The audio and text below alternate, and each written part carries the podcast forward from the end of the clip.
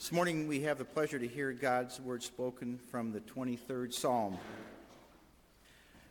The Lord is my shepherd, I shall not want. He makes me lie down in green pastures.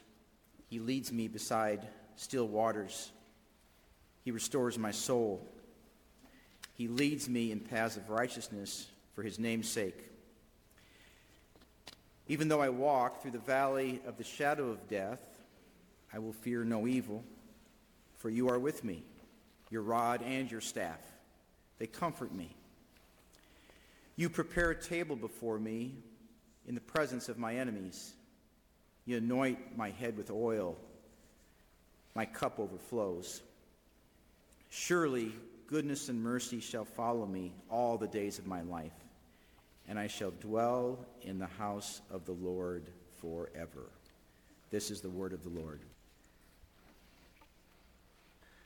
Have any of you ever had a terrible job? I mean, like the worst, like the absolute worst. Um, I've had some pretty, pretty terrible jobs in my life.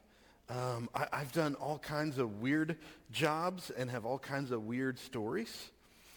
Um, I'll save you uh, from my stories of working in a, a, dry cleaners, handling you know other people's uh, dirty laundry, uh, or the summer that I spent working in a funeral home and we'll just move along from that one. Um, uh, someday I'll share some stories uh, of when I worked as, as a used car salesman. Uh, that was quite an experience. Um, definitely, definitely learned a lot. Um, but if I think, I think if I had to pick like my worst ever all-time job, uh, it would have been a short time, a, a real short yeah, term job that I had when I was like 15 years old. Uh, there was a guy from my church, uh, and he said, hey, I've got a project I could sure use some help with if you want to make some extra money this summer, which is a 15-year-old kid. I said, sure, that sounds great. I could use some extra money. And uh, he said, yeah, so just, just uh, show up, but make sure you have long pants and uh, sleeves and bring some gloves. So just remember, we're in Texas in the summer, and so the first thought you have when somebody says, make sure you're wearing jeans and long sleeves, you're a little suspicious, okay? So bring in gloves. All right, here I come. Anyway, so I show up to this old junkie house, get the address, show up at this old junkie house, and it's like a, a old house that he's renovating. He's going to turn into like a rent house, okay? So, so he says, man, I'm, I'm, I'm, uh, I'm really glad that you're here. And he hands me a dustpan and a little one of those little hand brushes and a big trash can. And he says, okay, uh, I want you to go up into the attic and I need you to get all the insulation out of there. I'm 15 and a little bit clueless, okay? So um, he says, it's, it's probably going to take you a couple of days, but guess what? I'm going to pay you by the hour. And I thought, well, that sounds terrific. And so he, he says, well, I'm going to leave, but I'll check on you like at the end of each day. Okay? Um, so I don't know if any of you have ever been in the attic of a house in the summer in Texas. Uh, but I looked it up because I just had to know. If it's 90 degrees inside a house or outside, Guess what the temperature is in an attic? It's 125. 90 degrees in Texas is a, a cold day. Um, guess what it is if it's 100 degrees outside, which is pretty much what it would have been every day that I was working. Guess what, what the temperature inside an attic is? Like 150 to 170. So, yeah, so he says, I'll see you at the end of the day. Here you go. So I've got my dustpan, my little brush, and my trash can. And we'll just say the ventilation is not great. And it was like a two-story house. And so the attic, you know, on a two-story house is really pretty short. It's not like a big one you can walk around in. So I'm on my hands and knees, just crawling through, you know, trying not to fall through the roof of this thing uh, or the, through the ceiling. And just, you know, each, between each stud, just you know, and then have to crawl back to the trash can, dump it. It was an intensive process, okay? Um, so every time I would fill up that trash can, I got to leave the attic and I'd go and dump that you know, insulation into the dumpster, and I could just wring my shirt out every time I would do that, and then, you know, work my way back up in there. So, it took me a couple of days, you know, just army crawling through all that stuff. I've got fiberglass cuts everywhere. Um, and uh, so he, you know, finally done, he shows up and he's like, great job, here, here's some cash. And he paid me below minimum wage. I think he paid me $4 an hour for this job, by the way. Um, and here's the kicker. So he says, as you guys are probably already thinking through this in your head, he says, hey, you know, it's really best if you not tell anybody uh, that you did this. Um, there's this stuff called asbestos, and it really, you're not supposed to put it in the dumpster and, you know, not supposed to be. Anyway, I found out a whole lot afterwards. But anyway, so I think about that story now, and I'm telling you, uh, some sort of EPA violation, I'm sure. But anyway, and I think you couldn't pay me enough to do that job today, right? I mean, if somebody said, hey, I'll pay you a 100 bucks an hour, I'd probably say, yeah, I'm going to pass on this one. I just don't think this is, I'm going to do this. Um, have you ever had a job where you say, you couldn't pay me enough money to do that job? You couldn't pay me enough to do this. Well, this morning, we get to, we're going to see a job, uh, and, and not a just a job, but a job description. And it's, it's the kind of job that most people wouldn't be willing to do, no matter how much the pay is. The, the, the job of a shepherd is, is difficult and dangerous. And so we could ask the question, who would volunteer for a job like this? And that's our question for this morning. So let's pray together. Father, would you lead us and guide us through your word this morning? Would you open our hearts and our ears to your truth, to what it says about you, to what it says about your son, Jesus? God, use me not to speak my own words, but yours. In Jesus' name, amen. Okay, so we're in John chapter 10 this morning. We're going to read verses 11 through 18. John chapter 10, 11 through 18. I am the good shepherd. The good shepherd lays down his life for the sheep. He who is a hired hand and not a shepherd, who does not own the sheep, sees the wolf coming and leaves, leaves the sheep and flees. And the wolf snatches them and scatters them. He flees because he is a hired hand and cares nothing for the sheep. I am the good shepherd. I know my own, and my own know me. Just as the Father knows me, and I know the Father, and I lay down my life for the sheep. And I have other sheep that are not of this fold. I must bring them also and they will listen to my voice. So there will be one flock, one shepherd. For this reason, the Father loves me, because I lay down my life that I may take it up again. No one takes it from me, but I lay it down of my own accord. I have authority to lay it down, and I have authority to take it up again. This charge I have received from my Father. So, this is our fourth week on our series of these special statements, the, the, the I am statements made by Jesus. In the book of John, Jesus has seven formal I am statements.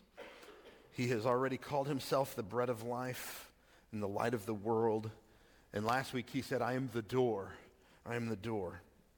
And all these seven statements are special because the language used was intentional to declare himself God. He, he said it in such a way that he called himself the great I am. The I am that I am the good shepherd is what he's going to say to us this morning. He is the good shepherd.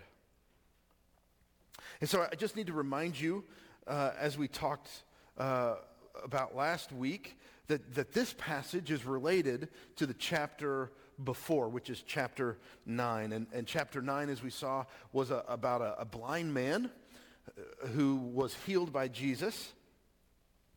And, and the Pharisees went and they were, they were suspicious of this guy and they kept asking him questions. And, and finally they'd had enough and they just kicked this man out of the, of the temple. They kicked him out basically of the faith because he testified that Jesus was from God. He must be a prophet of God because of, of what he did.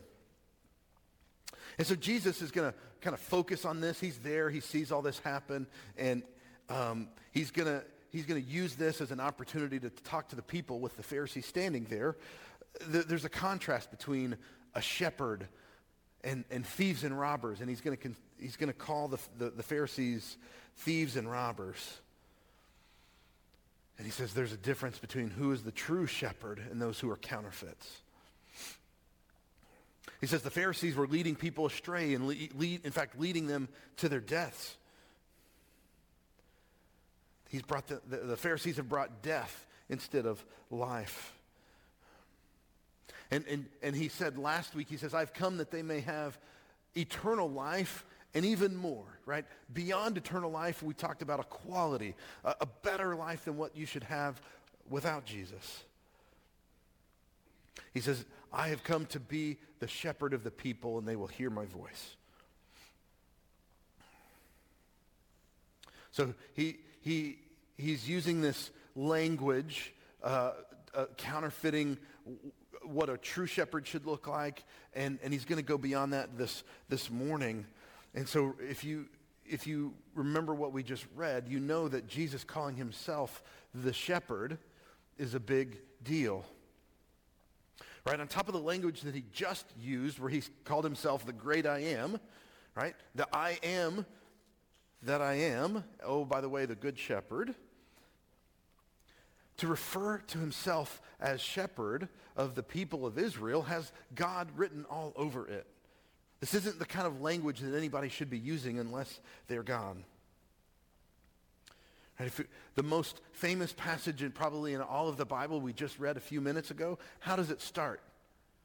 The Lord is my, right, the Lord is my shepherd. Jesus is intentionally tapping into this kind of language in what he says. And, and there are several places throughout the Old Testament where we see this kind of shepherding language. There's an amazing one from Isaiah chapter 40, verse 11. It says, He will tend his flock like a shepherd. He will gather the lambs in his arms. He will carry them in his bosom and gently lead those that are with young. And, and we just heard that idea in the last hymn we sang, right? This gentle leading of the shepherd. So Jesus is making it very, very clear that he is God, that he is a divine authority, and, and he has the power to be our shepherd. And so I want to focus on this, this job of shepherd for just a couple of minutes. Remember, I, I said it's a tough job description. And we're, so, so let's just, just look at it again. First, he says that the role of being the good shepherd is that he lays down his life for the sheep. If you remember when we started this, I said the, the, the, the seven I am statements of Jesus, they're, they're really him coming to tell us uh, what he is doing. Why did Jesus come? If you just knew the seven great I am statements, you, you kind of know enough to know what Jesus did and who, who he is. I, am going to mention just a couple of things about this maybe job description, this first part of the job description, which is laying the life down for the sheep. Why that job description is so significant. And so first, I'll just say it tells us that the cross is the biggest theme uh, of, of, of Jesus' mission, of, of, of the idea of even Christianity at all, it makes the cross this central focus thing here. Right? He didn't come primarily to be a good guy. He didn't come primarily to be an example. He didn't come to inspire us. He came to die for us. That was his main mission. That was the main role. That's what makes him the good shepherd, is that he says, I came to die for you. The next thing I'll just say is it, it tells us that this is a voluntary job. He chose to do this. Right? He, he was not forced. He was not caught. He was not coerced. He was not trapped. He signed up. He decided to lay his life down for his sheep. And so, again, that kind of follows, right? We're working together. Well, so thus he lays his life down for the sheep. For there is a big, big piece, right? He does it for the sheep. And, and we call this vicarious uh, or substitutionary atonement. We've, we've talked about this before. Meaning, his death was for our life. He died for us. We deserved to die, and he took that punishment on for us. Instead of us getting it, he did. He died in our place. And the next one, again, you're going to go, well, that's pretty obvious. But, but that is, it was planned. This, this didn't just happen. Oh, here I am. Yeah, I guess I'll take the cross. No, he, he knew this from the very, very beginning, and he, he gives clues throughout the Gospels. If, if you've been reading through the, the Gospels, you know he's hinting at it all the way through. His disciples didn't get it, but he's been hinting and hinting. And here he is again. I'm going to lay down my life for the sheep. It was planned. And so there's one more implication based on this idea that I lay down my life for the sheep, but we're going we're gonna save it for just a, in, in, just a few minutes. So, so hang on to that. We'll, we'll, we'll come back around. I, I want to talk about the second piece of the job description of being the good shepherd. We see it in verse 16. It says this. It says, And I have other sheep that are not of this fold. I must bring them also, and they will listen to my voice. So we find out that there's going to be one flock and one shepherd. One flock, one shepherd. So, so this part of the job description is, is, is really interesting, and that is he's going to bring all the sheep together. He's going to bring them all together. Now, if you watch too much uh, cable TV, especially the History Channel, you may have heard something about this being a reference to aliens. There are some people who think, see, there's, there's life on other planets, and that's what he's talking about. Jesus is, you know, just an alien, and he's, he, no, that's not what this is about. Uh, if, you, if you ask a different religion, they will say that this is a reference to Jesus coming to South America and living among a tribe of Indians there. Uh, and there was a second testament of Jesus Christ of his time lived among the South Americans. But that's not what Jesus is referring to either. Remember, Jesus is talking to Jews here in this moment, and his reference to other sheep is to Gentiles. To Gentiles, meaning non-Jews. And, and so for me, it is comforting to hear the certainty of Jesus when he says that he already has sheep in a different fold. He already has them that means something big. That's pretty significant in terms of God's plans and what he's doing with his people. Jesus, in his sovereignty, had sheep that were not of Jewish heritage, which is great news for me because I am not of Jewish heritage, at least as far as I know. Probably for most of you, I don't know how many of you have any Jewish descendancy. Most of us are probably Gentiles, meaning we came from somebody else besides God's chosen people, the nation of Israel. He's expanding what it means to be the people of God here. Very big, very big thing. And so he says, I've got sheep already of another fold, and I'm going to bring them in as well. What's awesome is that we know that the church, several times throughout the New Testament, is called the bride of Christ. Jesus, in his last prayer, right as he's praying in the garden, he prays about unity for his people. That's what's on his mind in his last hours on this earth, is that they would be one. His people would be one. Jesus cares about the unity that all of his sheep will be together in one flock. And so let me just quickly say this, that the only hope for unity among mankind it isn't a Coke commercial.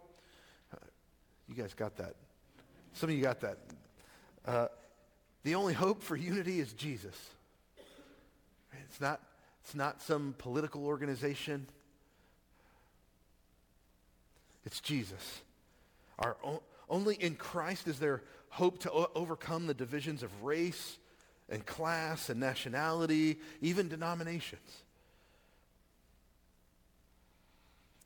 And our union of love under the banner of Jesus is, is the, the greatest blessing that believers can now enjoy. This idea that we've all been made one. We have unity among the believers. I don't know if, if, if this has been true for you, but I've had the privilege of worshiping with believers from different backgrounds and denominations and even in five different countries. And, and I can tell you it, there's nothing more amazing than worshiping, than sharing in the joy and love of Jesus with his bride around the world. Different languages, different music types, all kinds of things. One big theme, and that is Jesus. Only Jesus can bring that kind of unity, nothing else. Not the UN, not NATO, not what. F- forget all of that. It's only Jesus that brings that kind of u- unity. So, we've got a tough job description here laying life down for the sheep and gathering sheep from all over into one. That's a, that's a tough job description. And no one else can do it. No one else can do it. It is too hard and it costs too much. Right? You couldn't pay someone enough money to lay their lives down for a bunch of stupid sheep. You couldn't pay him enough money to do it. Would you be willing to do that? Only the, only the true shepherd. Which is why, just as an aside, don't follow a pastor. They're not the true shepherd. Hopefully they love you, hopefully in all of that, but there's only one true shepherd. Don't follow a personality. Don't follow a person. They're going to let you down. They can't do this job description. Only Jesus can. Okay, so I told you just a couple minutes ago that there was one more implication when Jesus says that he lays his life down for his sheep. And so to, to tell you what that is, I have to kind of start with, a, with a, another language lesson, and this one's in Greek this morning. Remember, Jesus calls himself the Good Shepherd. Now, in Greek, Jesus has a couple of different words uh, that he could have used. The, the normal Greek word for good is, is, a, is a word called agathos. Agathos. And it's common. It's a common word. For instance, when you smell the milk after the inspira- uh, sorry, expiration date, and you sit and wonder, and you, there's a question in your mind, and, it, and it, the question is, is this milk still good, right? Maybe that's what you say. I think that's what you say. Is this milk still good? Oh, no, no, no, it's definitely not still good, right? Or, oh, yeah, I think it still might be good. Or, like when you say about, you know, folks, when you're talking about a family, oh, they're good people, right? That's a Midwestern statement, right? They're good people. That's agathos. That's what we're talking about, right? Good. But Jesus didn't use that word, good, like that. He used a different one called kalos. Kalos. And, and I'll just say it's a little more impressive. It's a little more impressive of a word. It's harder to use about milk or people. Some people will just translate it to the highest level. So maybe something like excellent. But there, there's, there's another word that's associated with it that gets translated a lot, and I think it's, I think it's useful here. And some will actually use it in their, in their English translations. And that is the word beautiful. Jesus is making a major statement about himself. He is God. He is our shepherd. But more than that, he is the excellent shepherd. He is the beautiful shepherd. Because when you see all that he does, all you can think of is there's beauty in that. That's, that's beautiful what he has come to do. I, I can't help but call him anything else, thinking about the implications of, of a shepherd who is willing to lay his life down for a dumb sheep like me. I want you to hear Romans chapter 5, verse 8. It's, it's a verse you need to know. It's a verse you need to remember. So if you're a note taker, just write down Romans 5, 8. It says this, but God demonstrates his own love for us in this. While we were still sinners, Christ died for us. While we were still sinners, Christ died for us. What is this final beautiful implication of Jesus, the Good Shepherd, laying his life down for his sheep? It's love. And you probably saw it coming. You probably called it. It's love. And I'll just say, some people are really uncomfortable with this idea. One, love is a weird word, right? And I don't want you to think romantic songs on the radio, okay? Because Jesus is way bigger than that stuff. But so some people, when talk about Jesus loving me, they start thinking about hippies and weird music. And we're, we're way beyond that in terms of a person who's willing to lay down their life for another, especially one who didn't deserve it. Okay? There's no other word to define that but love. But, but some of us are uncomfortable with it for another reason. We, we struggle with this idea that Jesus loves us. So, you know, I'm not gonna, but if I asked you to, to say it out loud, something like this I know deep down that Jesus loves me. I know deep down that Jesus loves me. And Jesus loves me so much that he died for me. Right? If I ask you to say that out loud, it would be a hard thing for many of us to do. And so, just from personal experience, I'll say it's a whole lot easier for me to say something like, For God so loved the world that he gave his only son, yada, yada, yada, right? I, that's an easier thing for me to, to think about. Big idea, Jesus died because of, it's a whole lot harder for me to go, Jesus died for me because he loves me. That is a really hard thing for me to say. And I think it's true for a lot of us. And, and, the reason I think that is, is because you and I have an enemy who loves to whisper in our ear. He could never really love you. Remember that stuff that you have done? You'll never get past all of that. That's with you forever. He'll never love you because of that. He's so disappointed in you. You'll never be good enough. You should stay away from Jesus because he, he can't love you. He hates you. He's so disappointed in you. That's the voice of our enemy. It's not the voice of the good shepherd. That's not his voice. And, and I, I love theology. Right? I, I studied it a whole lot. I really, I really enjoy the, uh, theology, but we have to get beyond it sometimes, I think, to think about this kind of stuff, of what it actually means right? We, we, we, we can hear all this truth and never bring it inside of us. Jesus isn't just a good man. He isn't just, uh, you know, uh, a, a great example. He's a beautiful Savior. And you were dying, you were dead, you had no hope. But he loves you. And because he loves you, he brought you back to life. He died for you and he brought you back to life. And because he loves you, he leads you to green pastures and to still waters, and he walks with you and he restores your soul. He protects us and he comforts us and all the other parts of, of that beautiful psalm that we've come to know and love. But if we don't spend any time coming to grips with the idea, the big idea of all of this, then it, it just can become words. It just can lose the significance for us. Why is Jesus our shepherd? Why did he come? Why did he die? Why does he continue to lead us? Why does he promise that he'll never leave us and say that he'll stay with us forever? Why does he say he'll never let us leave his fold, that he's the door he will prevent us from leaving?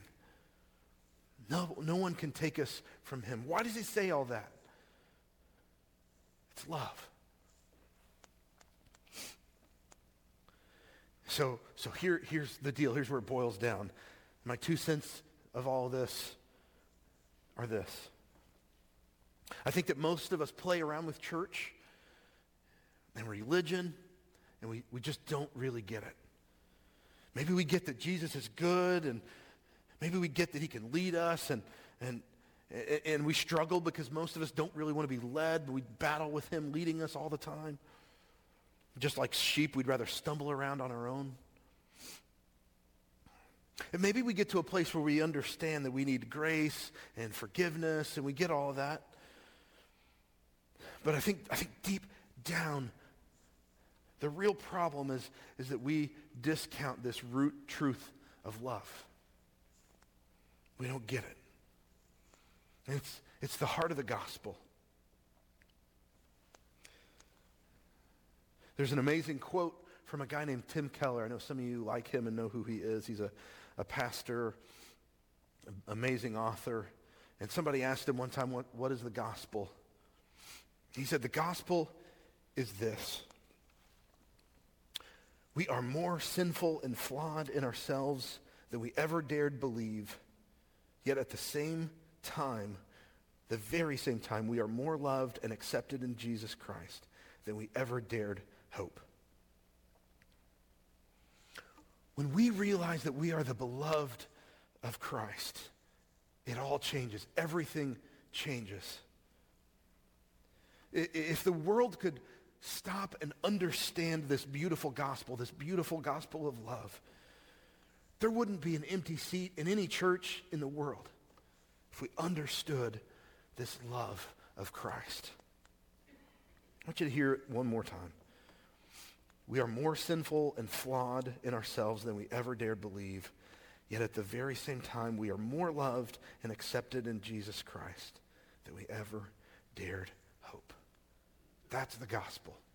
Let's pray.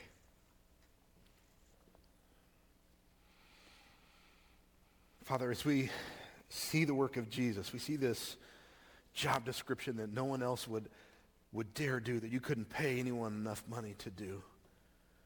We just have to ask the question, why? Why would Jesus take on such a job? Because he loves us. Father, too often I have to confess I don't listen to the voice of my shepherd.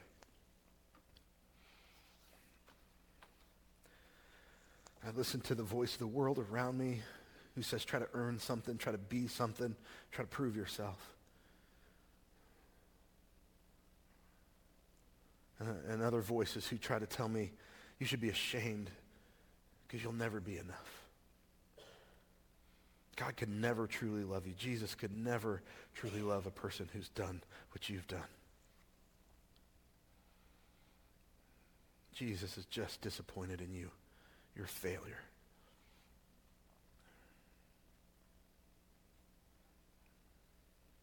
Father, would you help us to hear the voice of the Good Shepherd?